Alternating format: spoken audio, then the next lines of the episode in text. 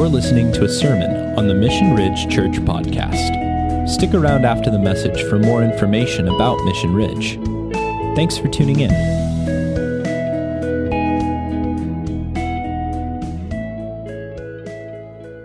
Well, hello. So we messed up the recording a little bit today on the live stream. Had the audio a little messed up. It was a little, little screwy, a little garbled, um, a little roughly, little too roughly right for our our liking. And our backup audio recording in classic Mission Ridge form. We managed to roughly write that one pretty fiercely too. Uh, thus, you get to see me or hear me preaching this one for the third time now. I'm, re- I'm going to be really good at this sermon by the end of it. Uh, preaching this for the third time uh, so that we got a one that you guys can listen to online or refer back to and not have it be assaulting on your eardrums. Um, thus, I am not masked. That's the one benefit of this, uh, is that Rob is all the way on the other side of the room, and so I can just stand here and talk without my mask on with the headset. So I'm going to savor the little things in this because I'm pretty stoked that we did that. Nonetheless, we are uh, continuing through our series in Ezra and Nehemiah, uh, Change Your World, talking about what that looks like, looking at these various leaders and this, this project, the projects that they've taken on uh, as they move back into the promised land, looking at the patterns that come out of these stories and digging in and, and pulling out these things that we can apply to our lives here. Uh, so last week we talked about Nehemiah, and he got sent by the king to uh, Jerusalem. He felt he got he got this this report that the walls were all torn down. They were they're just in a terrible disarray. Um, and he felt very strongly, he felt very convicted that he had to go fix them. He had to go lead this and, and do something about it. And so he was sent by the king to go take care of this, handle this, rebuild the walls in Jerusalem. And Rob talked about this last week, so you can go listen to that if you want. Um, and we find ourselves after the walls have been completed, and now the people this week in chapter 8 have all come together, and they're now going to. Uh, they're going to hear from the word of God, and they're going to be moved by the word of God.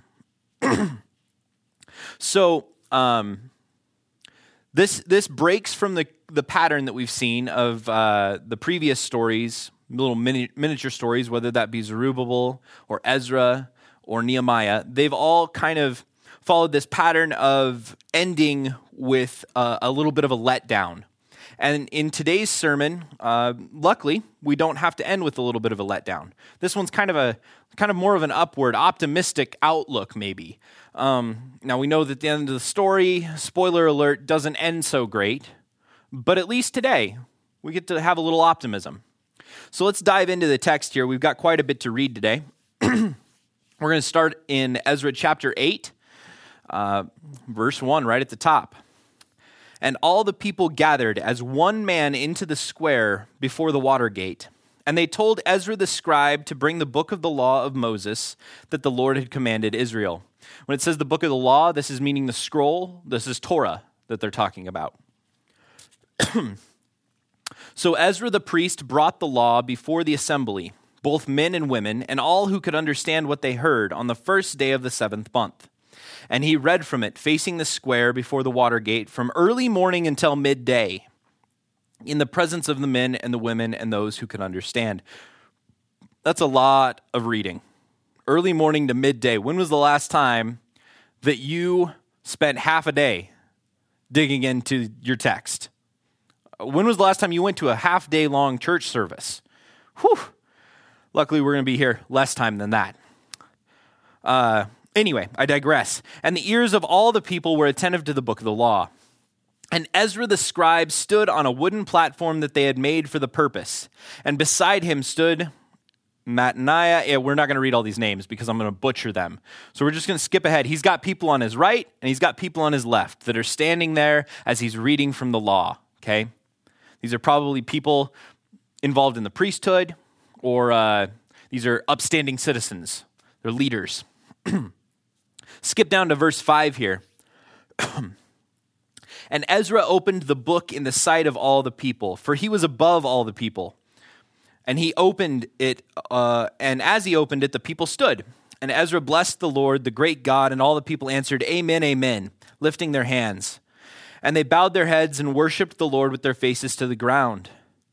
Also, Yeshua, Ben, yeah, more names here. We're gonna we're gonna skip through the names so I don't butcher them. But all of these people are uh, Levites. Okay, it says the Levites helped the people to understand the law while the people remained in their places. So we've got the Levites dispersed, and they're going to help them understand what is being read of the law. Okay? Back here in verse 8, they read from the book from the law of God clearly, and they gave the sense so that the people understood the reading. Verse 9 And Nehemiah, who was the governor, and Ezra the priest and scribe, and the Levites who taught the people, said to all the people, This day is holy to the Lord your God. Do not mourn or weep. For all the people wept as they heard the words of the law. When the people hear the words from God, when they hear the when they're they're reading out of the Torah and they are reduced to weeping because they realize that they are not upholding what it is calling them to do. They're not upholding the law. They are breaking their covenant with God. And they, they are reduced to weeping. But Nehemiah says to them, uh, Then he said to them, Go your way, eat the fat, and drink sweet wine, and send portions to anyone who has nothing ready. For this day is holy to our Lord. And do not be grieved, for the joy of the Lord is your strength. So the Levites calmed all the people, saying, Be quiet, for this day is holy. Do not be grieved. And all the people went their way to eat and drink and send portions and to make great rejoicing, because they had understood the words that were declared to them. Okay? Now, the rest of this chapter, the people uh, learn from reading the law that they should be, celebra- they should be celebrating the Feast of Booths, um, or how they should be celebrating the Feasts of Booths, and explains that a little bit. Um, kind of a fun one. And they go about restarting this tradition of, of observing that. Uh, this is this is similar to earlier in the story with uh, Zerubbabel, or we saw this with Ezra and Nehemiah too, reestablishing rhythms of worship. This is, a, this is something that we've seen as a pattern of that it's an important aspect. And probably a little mini lesson that we could pull from this is, is reestablishing these rhythms of worship is important because that's, that's what they do. It drives a lot of their actions. So let's move on to chapter 9. Nehemiah chapter 9 here. Now, on the 24th day of this month, the seventh month, uh, the people of Israel were assembled with the fasting, uh, with fasting and in sackcloth and with earth on their heads. What a party! And the Israelites separated themselves from all foreigners and stood and confessed their sins and then and the iniquities of their fathers. And they stood up in their place and read from the book of the law of the Lord their God for a quarter of the day. For another quarter of it, they made confession and worshiped the Lord their God. Once again, marathon church service here. marathon church service. Now, the rest of chapter 9 is actually a chiasm that follows um, this pattern. So we'll throw this up on the screen here. it follows this pattern of A, B, C, B, A. And in the center, we have this petition for deliverance in verse 32. At the bookends, we have praise and lament. Uh, praise and lament are two sides of the same coin. And then the B sections here, we have confession. Uh, at the beginning, confessing of their ancestors' past sin, and on the backside, confessing of present generation's sin. Now, confessing their ancestors' past sin is actually a, a, large chunk of this text. It's the majority of this, of this chapter, where they review their entire history almost. And they, they lay out from Abraham all the way to where they are of where things went wrong and, and remembering who God is and how he was faithful through that is an aspect that they see in this. This is part of the confession, is remembering who God is. So let's pick it up in, in verse 32 here at the center of the chiasm, at kind of the culmination, this petition for deliverance. It says, Now therefore, our God, the great, the mighty, and the awesome God, who keeps covenant and steadfast love Let not all the hardship seem little to you that has come upon us, upon our kings, our princes, our priests, our prophets, our fathers, and all your people, since the time of the kings of Assyria until this day. Yet you have been righteous in all this that has come upon us, for you have dealt faithfully, and we have acted wickedly. Our kings, our princes, our priests, and our fathers have not kept your law or paid attention to your commandments and your warnings that you gave, that you gave them. Even in your own kingdom, and amid your great goodness that you gave them, and in the large and rich land that you set before them, they did not serve you or turn from their wicked works. This is the confession aspect. We saw the, the petition there where they, they call out to God and they say, let not all the hardship seem little to you, right? They're calling out and they, they remind, they call out and remind themselves who God is, that he's, He keeps covenant and steadfast love. This reminds me of Abraham when he's arguing with God about destroying Sodom. He, he reminds God, well, this is not who you are, right? This is similar to that. They're, they're calling out and they're reminding themselves and they're reminding God who he is, in a sense. And then, then we get this confession of their sin, saying, uh, just straight up saying, We have acted wickedly. No punches pulled. You have dealt faithfully with us, God, but we have acted wickedly. This is a very authentic conversation that they are having as a people group. Verse 36 will continue on. Behold, we are slaves in this day, or slaves this day, in the land that you gave to our fathers to enjoy its fruit and its good gifts. Behold, we are slaves. And its rich yield goes to the kings whom you have set over us because of our sins. They rule over our bodies and over our livestock as they please, and we are in great distress. Because of all of this, we make a firm covenant in writing. On the sealed document are the names of our princes, our Levites, and our priests. Closes with this lament that they're still slaves and a closing petition saying what they're going to do, stating what actions they're going to take. The question I have is when was the last time that you had a conversation with God like this, that looked like this? This is a very authentic conversation. This is a very real conversation. What would what if you tried having a conversation with God like this? that we, you, Rob, if you want to throw up that the chiasm there again, that you started off by with a little bit of praise, stating who God is, right? And then you moved on from that and you said, like, this is how you've dealt with me in the past. This is where I've seen you show up, God. This is this is where I have made a mess of things and you've come in and you have saved me. And then maybe reach that petition for deliverance, saying, God, I need you in this right now.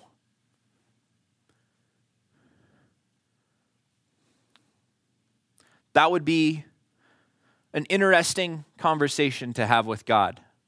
I submit that that might be a great way to structure your prayers. In fact, there, it might be very similar to the Lord's Prayer now that I'm thinking of it. There's some similarities there but nonetheless. It ends with the, the people lamenting that they're still in slavery. And yes, they've taken this, this first step to come back into the promised land, but they're still slaves. they're, still sub, they're still subjects to a king that's over them. They're still ruled over by a foreign land. Thus, they're, asking, they're going to ask God to treat them as in the past and liberate them. And the logical step is that they're going to make some changes if God is going to liberate them. They're going to say, God, if you do this, if you get us out of this, it's almost bargaining with God. If you get us out of this, this is the this is the oh shoot prayer. God, I promise, if if you get me through this one, right? But a little different because they're just saying, we're going to do this. This is the covenant. We're going to hold fast to the covenant that you've already set up for us, God. And we know you're going to be faithful in this. So we move to chapter 10, and in chapter 10, we're not going to read it, but it's an example of the community wrestling with how to apply the laws to their current time and place.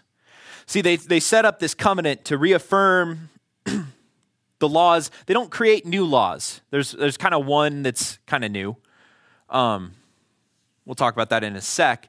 But they, they really just kind of take the old laws and they restructure them and they clarify them for their own time and place and say, like, right now, with where we're at, we need to focus on this and we need these guidelines. As a people, we are going to do this. This is similar to the concept of binding and loosing that we've talked about before. we'll probably talk about this a little bit in footnotes. Uh, and by a little bit, I mean probably a lot. We might have to edit footnotes a lot this week because we've got quite a bit to talk about. But uh, it's binding and loosing. It's similar to what we did here at Mission Ridge when, when I came over and we were first starting this and we were wrestling with our, our doctrines and wrestling with our core values of how are we going to live out who we are here in Missoula as a church, as God's representatives. We had these doctrines that we came over with from our previous church that we were a part of, and, and we hold these, and these laws are good, and we, we like these. But there's certain things that we might need to tweak in the just the wording of them maybe or we might need to address something that wasn't an issue over in Moscow but over here in Missoula it's something that we're running into that we're going to come in contact with and we have to deal with this and so we need to set down some guidelines how we're going to deal with that as a body and so we discussed that and we wrestled with that how do we apply these laws to our context that's what we're seeing here this is this is a difficult thing for churches to do. This is a difficult thing for communities of people to do sometimes. And this is a great example of this going decently well. And they come up with these laws. They say, we have these laws that talk about this, and we need to take that and use it to give ourselves new culturally current boundaries to live by. So they come up with these seven laws, uh, guidelines, clarifications, however you want to call it, the first one, no marrying of non Israelites. We've seen this issue arise with Ezra. Uh, this is a this is when they marry the non-Israelites, it brings in these foreign influences, the foreign gods.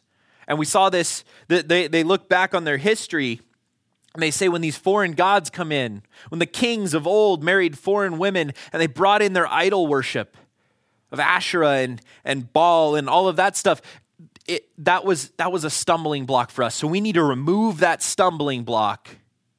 We need to set it aside. So they say no marrying of non Israelites. And then they clarify what it means to work on the Sabbath. They clarify the year of release, which happens every seven years, where they let the, the fields just kind of lay there and wildly grow, right? We'll talk about most of these in footnotes a little bit more, probably break them down. The annual temple tax, for the service of the house of the God, right? The wood offering, this is the one that's kind of new. Uh, and this is, they used to have, I believe it's the Gibeonites, um, would supply the wood to keep the temple fire burning because the temple fire is always supposed to burn. Well, they don't have that same structure now, so they needed to come up with a new structure, and we got to find the wood somewhere. And so they created this wood offering that needed to happen in order to keep the temple fire running. This is an example of they, they've got these, these rhythms of worship, and they are really digging in. They are digging deep and saying, We are going to value these with this covenant. The offering of first fruits. They talk about that. And the law about the tithes for the Levites. They talk about that. Most of these uh, have some sort of religious worship practice context. They're keeping these practices consistent and they're structured around that. And then a couple of them are to stay away from the foreign gods, obviously, like marriage. Okay? These promises are all to keep away from the stuff that led to the nation going off the rails before. Because they, they said, all right, we screwed up and then we got sent into exile, and we don't want that to happen again. And so they are focusing, they are buckling down. They got their walls, they got their new guidelines. We're going to do this thing. And then chapter 11 is a list of people. I joked that it smells like a pattern. Uh, we've seen lists of people before through these stories. There's, there's definitely some patterns there, but it's a list of people and where they're dwelling, talking about who's going to come live in Jerusalem. But where I want to go today, where I want us to, to pull out the big overarching thing that I want to leave us with, our blueprint for this week has to do with what they've done, this pattern, this, this, this structure, this, this overarching narrative that we've seen in these, these last couple of chapters of repentance.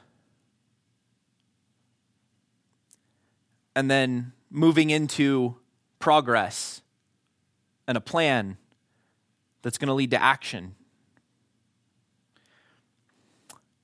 And what I see in this is the, the blueprint for this week is we will come together in community to repent, heal, and grow. We at Mission Ridge will come together in community to repent, heal, and grow. We say this, we see this play out in the story. They come together as a nation, they come together as one people. They hear from the word of God and they say, This is, we have, we have messed up.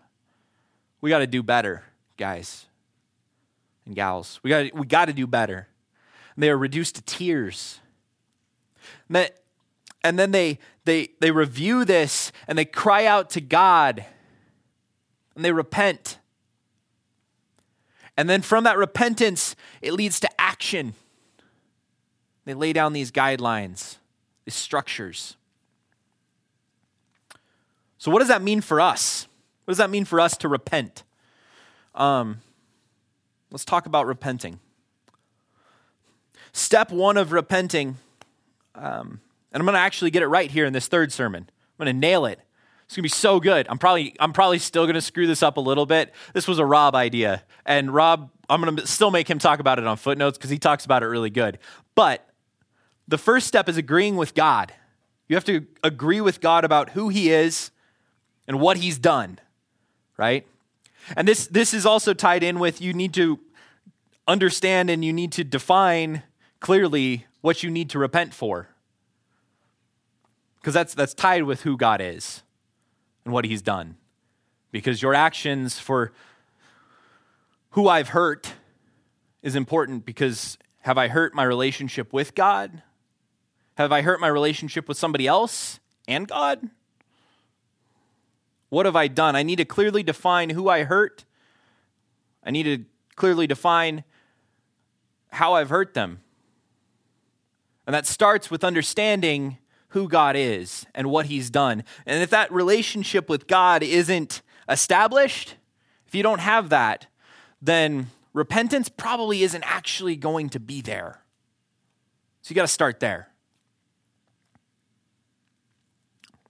Next step is we clearly talk about the sin or the transgression or the offense or what, whatever you want to call it. You got to clearly talk about your sin. Repentance requires letting the light shine through on this.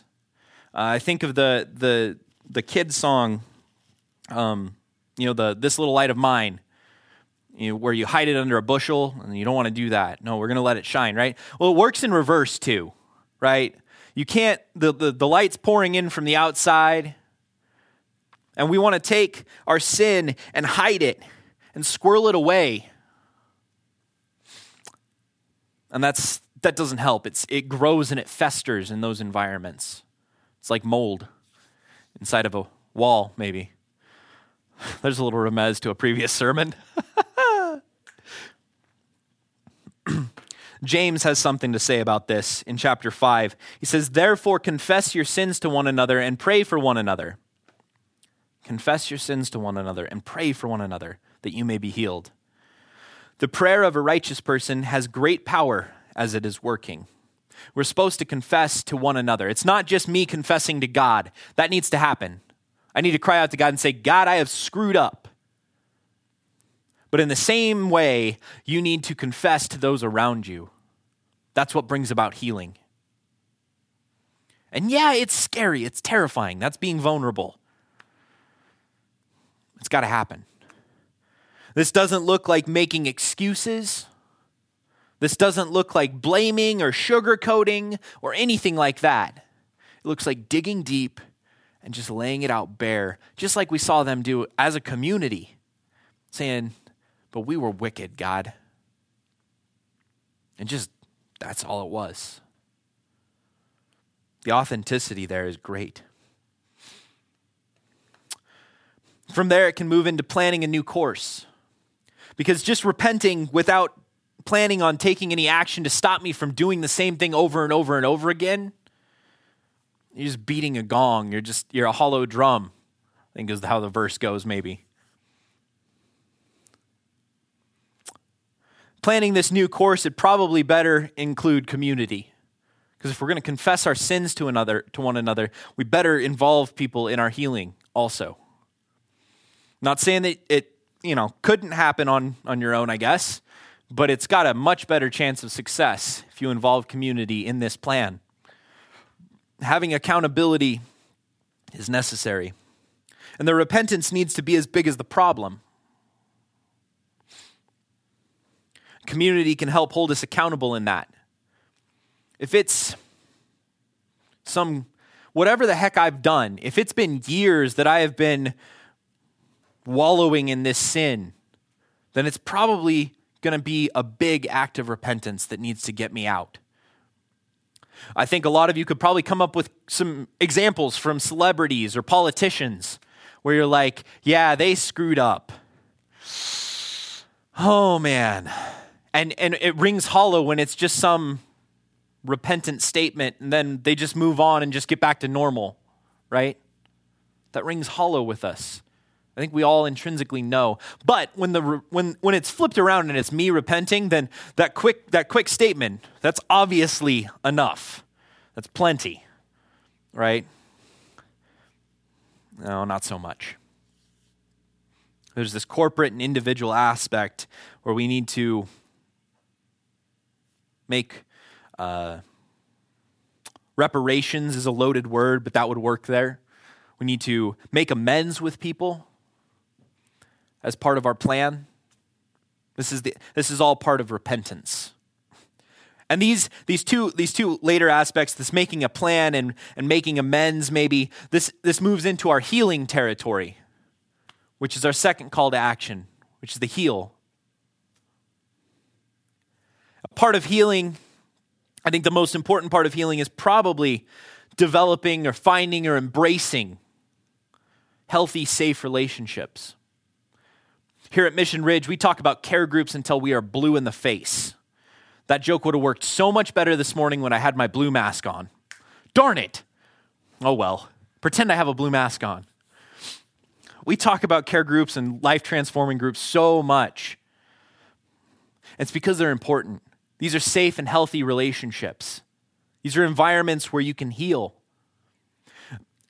If you're, if you're a new believer and, and you're coming into this and you're wrestling with and learning how to walk this out, you desperately need these environments.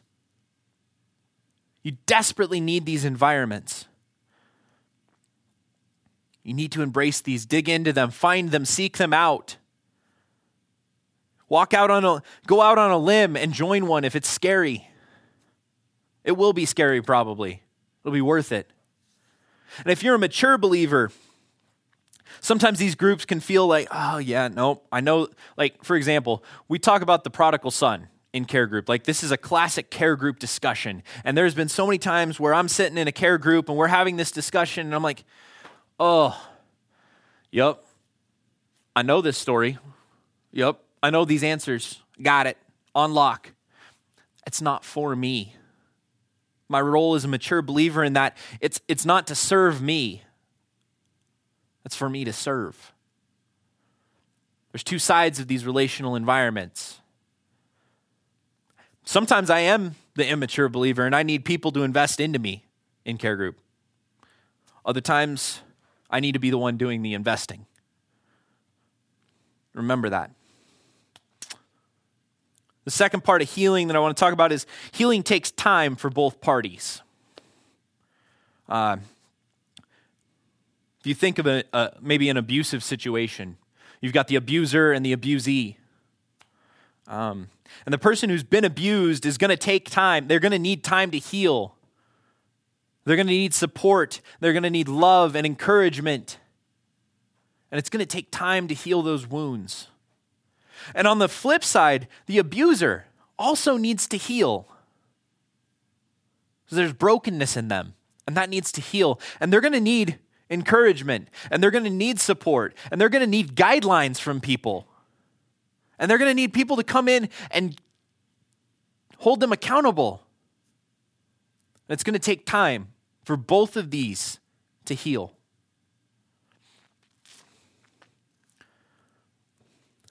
And so, in our relational environments, we need to be cognizant of that. We need to realize that, and we need to understand that things don't just get fixed like that. Because both of these parties, both the abuser or the abused, just to use that example, both of those need relational environments. Both of those need healthy, safe relationships in order to heal. And our last call to action is that we need to grow. If we don't grow, if we don't if we don't move, if we are not spurred into action from our repentance, then what's the point? I think of the parable of the soil, where Jesus is talking about a, a, farmer who's throwing out seeds, and some of it lands in good soil, and some in the rocky and sandy, and on the on the road, um, and some of it takes root and grows well because it's in good soil. Some of it takes root and then it, it dies off because it's in bad soil. It's just not that good. Or it's choked out by weeds.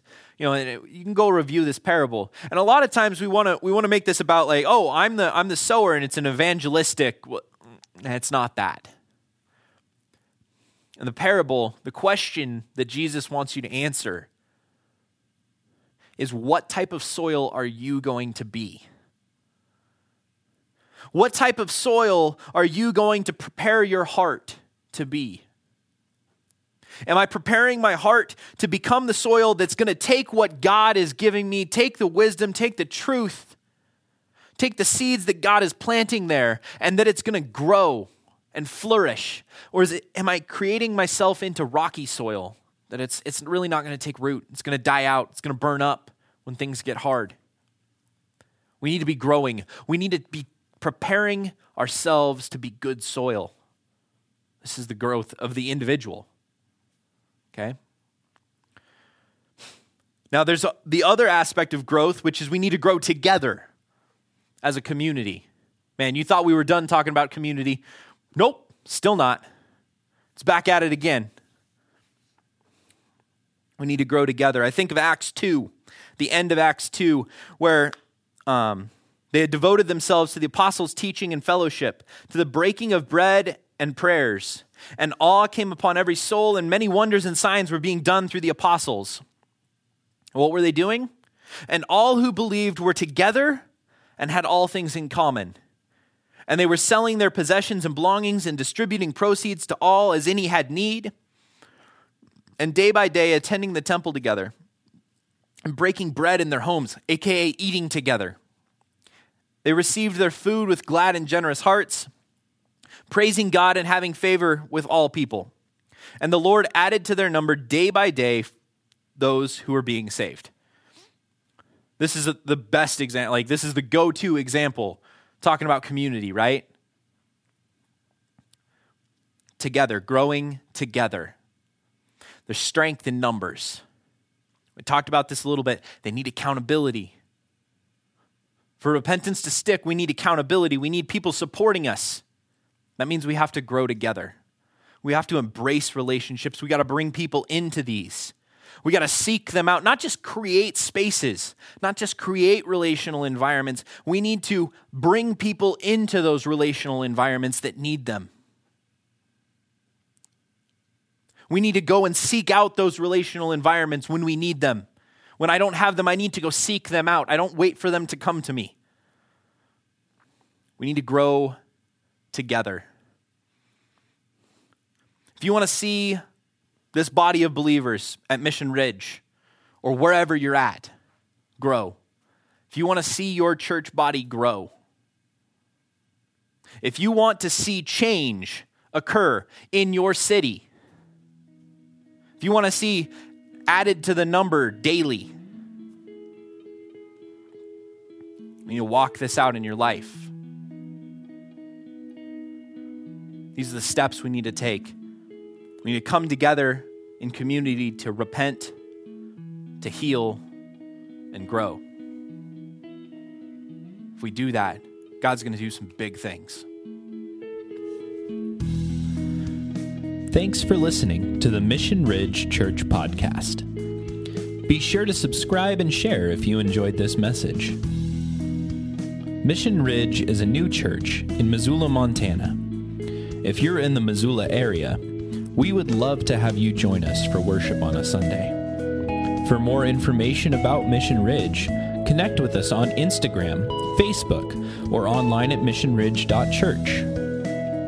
If you would like to partner with us financially, you can give securely online at missionridge.church forward slash give. Thanks for tuning in. We hope you have a blessed week. We'll catch you on the flip side.